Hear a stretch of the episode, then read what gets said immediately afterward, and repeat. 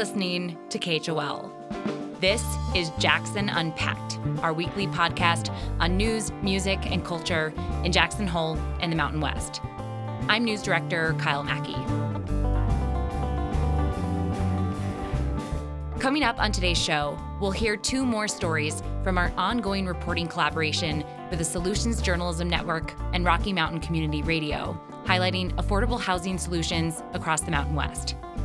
First, a new program in Big Sky is paying landlords to rent to locals. The idea is just to let our workers have a sense of security that they're not going to lose their housing, which happens all the time here.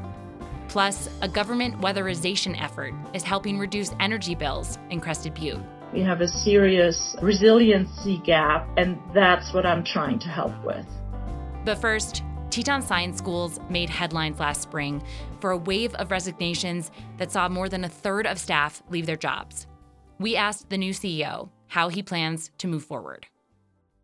Sean Kelly joined Mountain Academy of T S S in May. That was right around the time of a board-sponsored investigation into numerous allegations of a hostile work environment and a culture of gender bias within the organization.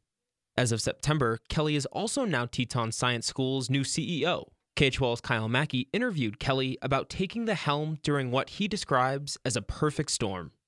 Sean Kelly, thank you so much for joining us today at K H O L. Yeah, thanks for having me. I'd like to start by asking you to introduce yourself.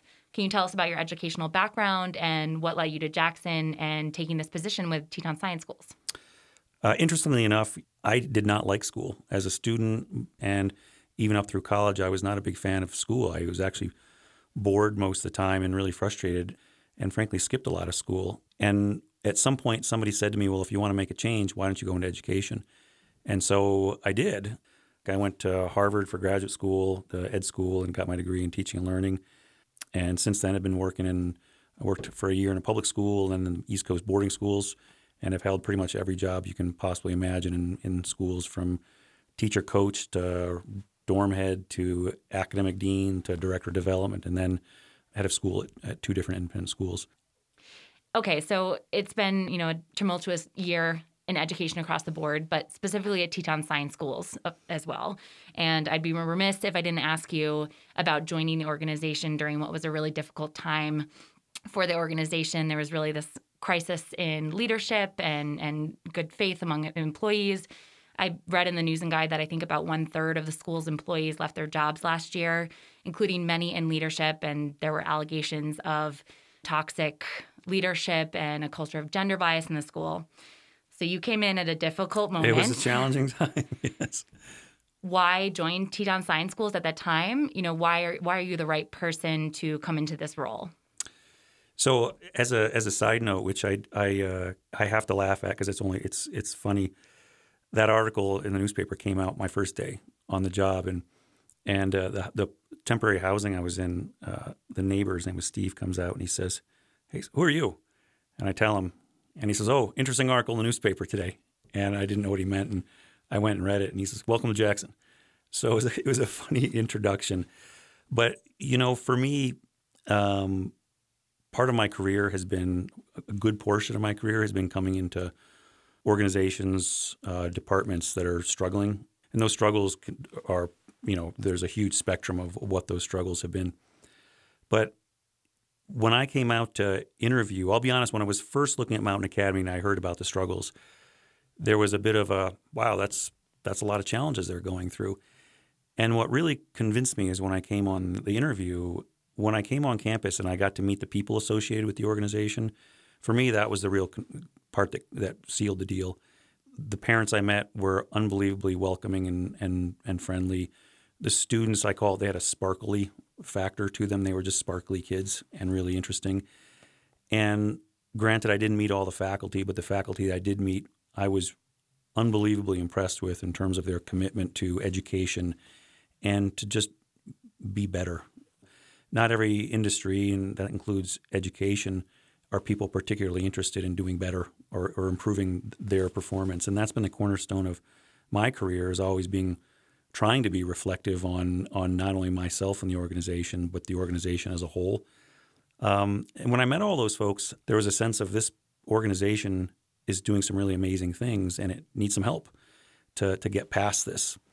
What I was encouraged by is, uh, you know, the organization did bring in an outside investigator to come in and do a pretty thorough investigation, and I've read that investigation. And I'll be honest, I wasn't there, but the report that came out was pretty clear that it didn't find any evidence to support uh, gender bias in the organization, but it did find uh, that there was pretty challenging communications, systems for communication within the organization, or the lack thereof of communication. And and it's been my experience since I've been here for four months is that communication was one of the major drivers of a lot of the issues at, at T S S as an organization in terms of just information moving between the, the various programs, both up and down the organization. So that's something we've been really working on, and by no means do I think we're at we, we've fixed it completely, but really working at getting communication to to, to be a, a priority. So I, I I do see coming in it from the outside that the organization went through some, some it was a thing. They really went through this thing, but but then took it really seriously to to how do we move forward and make sure that this stuff doesn't happen again. So I read in the News and Guide that you started this position by giving everybody your cell phone number, staff, parents, whomever. Yep. How is that going? Uh, I only laugh because uh, the the day that email got, went out, I got a phone call at uh, ten thirty at night, and it was a parent, and he says, "Hey, you told us to call anytime." And I say, well, I didn't I didn't necessarily mean ten thirty. What's going on? It must be an emergency. And it was an emergency. It was actually a, uh, I wouldn't say it was a huge emergency, but it was an emergency in that it was going to have an impact on student life the next day. And for me, that was a, a sign of success. And uh, what I've also been really pleased, I can't tell you how many times I've heard in the past couple months, um, hey, I was going to send you an email, but I figured I'd just call. And, you know, the core relationship in schools is a personal relationship between, you know, teachers, students, and parents. And what happened, I mean, last year was a, a pretty perfect storm of the issues going on internally, COVID, and then the sort of transition to more uh, communication styles that were not face-to-face. And I've always worked in educational organizations where trust is built upon this relationships, the relationships that are built at, from the various constituents. And relationships are, frankly, they're they're not built on Zoom. They're built in person over time. And part of my job is that, you know, I can't fix every problem at the, at the organization, nor should I. There's a pretty robust group of people working at that place. But for families and, and faculty and staff to know that if something comes up, just call me. And I may not be the person to fix it, but I will I will make sure the right people are involved in the conversation to fix it. So that's what schools need to be, is that personal relationship. And so that's been challenging, but on the other hand, it's if, if we don't have that, then the organization doesn't work. Sean Kelly is the C E O of Teton Science Schools. Thank you so much for taking the time to join us today on K H O L. Thank you. Appreciate it.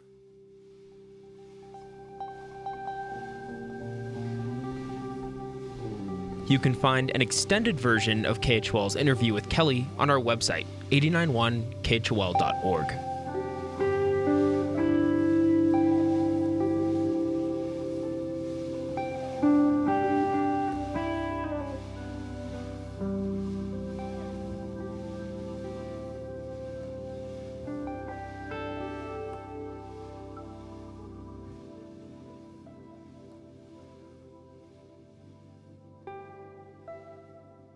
In the small resort community of Big Sky, Montana, seventy-eight percent of workers commute from outside the area, according to U S Census data. K H O L's Will Walkey reports on a new program that's trying to reverse that trend by paying property owners to rent to locals.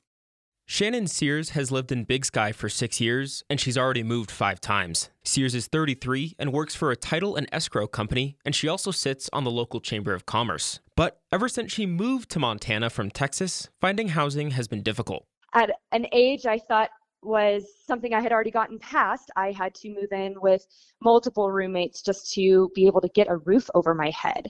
Like in so many other Mountain West resort towns, the real estate market in Big Sky has skyrocketed during the pandemic. The median price of a single-family home is up more than thirty percent in the past year, and rents rose sixty-five percent according to recent market reports. Sears lost her local housing earlier this year, so she found herself commuting over an hour each way every day. The canyon has snow and ice, and, you know, it's dark in the wintertime. So to pass the time, you listen to podcasts, you wake up with your coffee, and you think about your day on your way home, you know, the decompress. So it really wasn't too bad, except it pulls me away from my community. thirty-nine percent of Big Sky commuters say they want to live where they work, according to a twenty eighteen housing survey. And often, vacation property owners want to provide that exact service but don't know how. Laura Sifang is executive director of the Big Sky Community Housing Trust. She owned a vacation rental herself for several years. And I had no idea how to rent to a local because I didn't know any local people. I only came out and visited two weeks a year, you know. And so I, I started from that perspective when we came up with this program and said, what what are the things that get in the way of someone who owns a property out here from figuring out how to rent to a local? Sifang says platforms like Airbnb make it so easy for property owners to make money off their investment. So she set out to create a similar program, but for local renters. We help them figure out what to price their unit for. Um, and we provide a lot of, we call it a la carte property management services, so that if a person just needs a little bit of help with their unit, we can give them that. Inspired by a similar program in Lake Tahoe, Sifang started Rent Local in early twenty twenty. She thought just the management services and appealing to people's morals would be enough. But by this August, she had only gotten fourteen takers. For a lot of people, we just kept hearing the answer that they make too much money on the short-term rental market, and that they, you know, everybody has a, a motivation to make sure they can pay their bills. And so that's when we thought, well, we need to come up with a way to sweeten the pot. That's why starting in August, Sifang got several grants from local community foundations to help incentivize rental owners. Now, if you lease to a local worker for six months, the minimum to qualify for the program, the Housing Trust will give you fifteen hundred bucks. For two years, it's fourteen thousand five hundred dollars. Uh, the idea is just to let our workers have a sense of security that they're not going to lose their housing, which happens all the time here. Since the incentive program started, seven new property owners have already signed up. Sears, the worker we met at the top, matched with one of those landlords and moved into her own condo on September first with her cat. Oh man, lucky doesn't even uh, cover how I actually feel. I, I am so thankful to be in this spot. It is close to my office. It's close to town. Sears also says she's feeling the benefits from her new home in her work life. My business is a relationship-focused business. So, you know, being here in Big Sky where my customers are, where my clients are, I can't even tell you how important that is for my colleagues to see me around town as a local. Still, the program's not perfect. Sifang admits it's been slow to get off the ground and takes a lot of convincing for property owners, and rent still might not be affordable for all workers. People who had already been renting to locals before August are also asking how they can get in on the action, or else they might switch to leasing to tourists. And then there's the risk of grant money running out. But Sifang says the Big Sky community has to stay focused on increasing the housing supply for locals quickly through whatever means necessary. We really all appreciate these beautiful mountain communities we live in, but we have to figure a way to work together to support them and create a place that can be inclusive of all income levels and all the people who we rely on. In the meantime, help wanted signs are up in nearly every business in Big Sky, Sifang says, and time is of the essence. Will Walkey, K H O L News.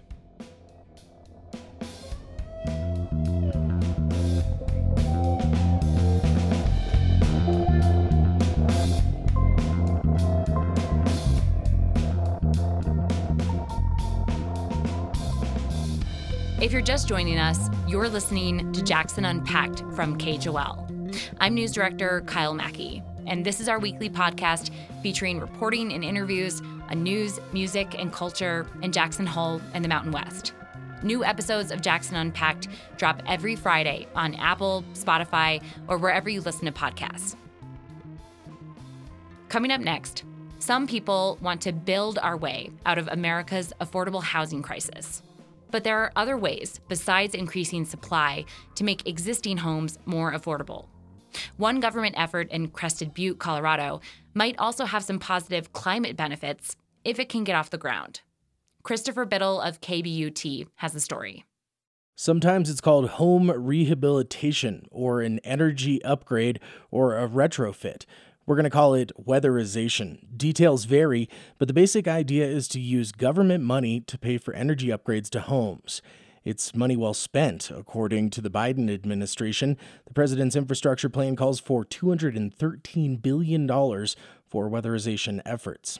That could be of use in the town of Crested Butte, Colorado, where a pandemic-boosted economic crisis has housing at its center. By the end of the summer, this tourist town had an estimated fifteen percent of jobs go unfilled, and local officials fear the fall and winter could be worse. It's a very tight rope for this community to function, and we're missing it. Troy Russ is the Crested Butte Community Development Director. He breaks the cost of living into three categories: transportation, basic essentials, and housing. And that would include the cost of energy towards housing. And at eight thousand feet or more, Crested Butte and its surrounding communities can get cold in the winter, very cold. What we're finding is the, the housing costs are simply dominating the budget, so there's no savings going on. There's very little insurance, and it's really it's skewing people's ability to live here. That's a familiar story to Josh Schumacher. I'm not very good at budgeting. Josh provides vital work to the community. He used to be a chairlift mechanic at the local ski resort. Now, I fix rich people's toilets. Okay. Josh moved here in the nineties and says that recently more and more of his peers are being priced out while he's figured out ways to stick around. That includes owning a deed-restricted home, and that made him eligible for the town's Green Deed weatherization program.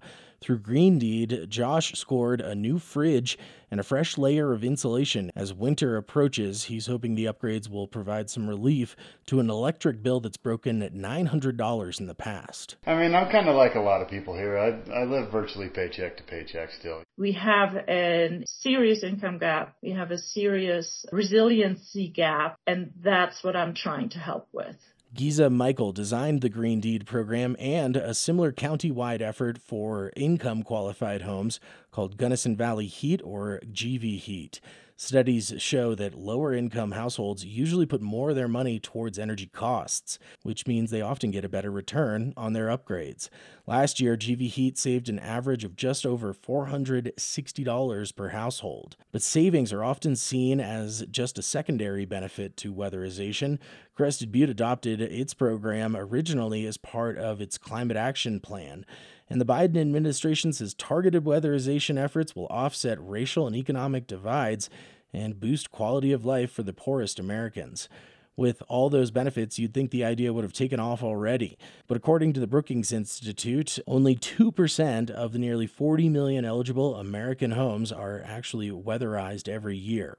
Biden's plan will most likely provide some boost, and then people like Giza Michael will still have to figure out how to spend the money, but she's probably already got a plan in place. You can't only just throw funding at something, you also need to build capacity. Hard as it is to hire in any American industry right now, weatherization programs across the country have struggled for years. In another very cold place, veteran nonprofit Efficiency Vermont turned from contracting to hiring and training its own workforce.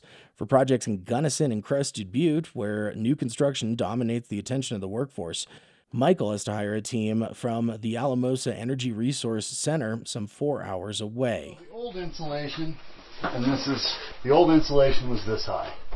So that's how much. Josh Schumacher shows me around his upgrades. It's a Thursday, but he's all Friday vibes as he packs his truck for a camping trip. In the glow of the evening sun, it's obvious that Josh, fixer of rich people's toilets, enjoys a high quality of life. I've moved up the food chain as far as where I'm at financially. Now I'm finally at, I don't want to say comfortable, but I'm finally paying my bills with something left over so I can actually enjoy life. For Josh, a government-sponsored weatherization program was just part of that puzzle and something that may soon be available to many more Americans trying to get by. For Rocky Mountain Community Radio, I'm Christopher Biddle.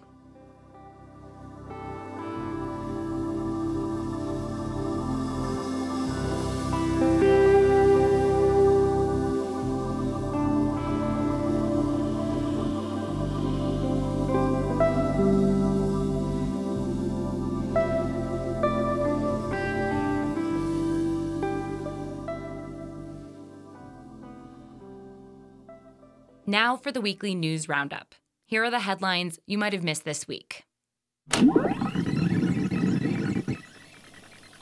A body found on Teton Pass Tuesday fits the description of Robert Bob Lowry, a forty-six-year-old Houston man who had been missing since late August. No cause of death has been determined yet, and the man's official identity is pending an autopsy, but Lowry's family has been notified of the discovery. Teton County Search and Rescue led the search effort, and Communications Director for the Search and Rescue Foundation, Matt Hansen, says it was a difficult day for everyone involved with this case. You know, it's not the result that, that any anybody wants. But at the very least, the search and rescue team can provide at least some sort of closure to the family. About twenty-five volunteers and three dogs scoured the area, with the remains being found on a forty-five-degree, thick wooded slope that's difficult to get in and out of. Lowry's case had gone a bit cold in recent weeks, but Hansen says the Gabby Petito investigation, which made national headlines, actually shed light on other missing persons in Jackson, including Lowry. That prompted two people to call the sheriff's office with new clues over the weekend. The search for Gabby uh, helped elevate, you know, and shed light on these other cases, which is good for for different people who have missing loved ones. Teton County Search and Rescue covered over seventy-five miles and at least twenty-two thousand feet of elevation during the search and spent Tuesday afternoon recovering the body. Members of the Jackson Town Council held their second informal Chat with Council Members event by Zoom Wednesday. The new monthly series is a chance for individual council members to talk with local residents, but the meetings are not officially part of the public record. Wednesday's virtual event was attended by Jackson Vice Mayor Arne Jorgensen and Councilmember Jessica Sell Chambers. The pair heard concerns on a wide range of issues from area locals, including Dave Meany and Mary Lynn Callahan. Perspectives on it. The first is related to the rodeo grounds, um, hearing that there are um, some potential changes under consideration. So we'd love to get your point of view on that. I've heard different stories. I have some friends who have businesses downtown who are having a lot of trouble with, um, you know, the new construction, specifically over by Center for the Arts there. And they're losing, you know, renters because of the noise and uh, parking because... In regards to the rodeo grounds, Jorgensen says no decisions have been made and that it will be a long community decision to decide what the best use is for the land that the town currently leases to the rodeo and Teton County Fair. Those leases will be up in twenty twenty-six, according to the vice mayor. It is not an effort to not have a fair or not have a rodeo at all. Um, it is simply a recognition that this is a significant asset for the town of Jackson. And are there other uses, such as housing, that might go there if a suitable site could be found in the county? Back to the construction question, Jorgensen says Jackson is behind on updating its regulations. The current policies that we have in place are not adequate. Whether it's dealing with noise, hours of construction, seasons of construction, um, parking, we do have that on our radar in terms of looking at those policies and updating them. The Chat with Council Members series is set to continue on the third or fourth Wednesday of each month. The outlook remains grim for the Colorado River Basin. A new five-year forecast released last week by the Bureau of Reclamation shows already historic low levels in Lakes Powell and Meade and are on track to keep dropping. From K U N C in Greeley, Colorado, Alex Hager has the details. The forecast calls for critically low water levels in those reservoirs thanks to decades of drought and low runoff throughout the basin. At Lake Powell, the Bureau says water could get too low to generate hydropower as soon as July of next year, even earlier than past estimates. One reclamation official said the data was troubling and called for more collaborative work. This latest forecast provides a more dire but perhaps more accurate assessment of the river's future. Models now use more recent data that factors in the effects of climate change. I'm Alex Hager. A Wilson man was injured and admitted to the hospital last week after getting charged by a bull moose. The man was walking his dog on a bike path near Wilson Elementary School around seven fifteen Friday morning when the moose charged, according to a Monday press release from the Wyoming Game and Fish Department. Public information specialist for Game and Fish, Mark Goki, says there's no indication either the man or dog did anything to antagonize the moose, but that the incident is an unfortunate reminder to be extra cautious around both moose and elk this time of year. This time of year is the, you know, mating season, and so the bulls have a lot of hormones going, and it can need a lot more space uh, than we normally would other times of year. They can be cantankerous and, and uh, aggressive at times. While all wild animals can be unpredictable, Goki says reported injuries from moose are fortunately rare. He also says it's not a bad idea to carry bear spray, even if just walking your dog around town, until the rut ends around late October.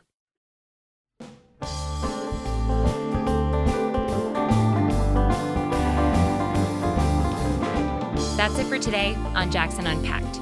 Original music for the show is by the local band Strumbucket. Subscribe now to Jackson Unpacked on Apple, Spotify, or wherever you listen to podcasts.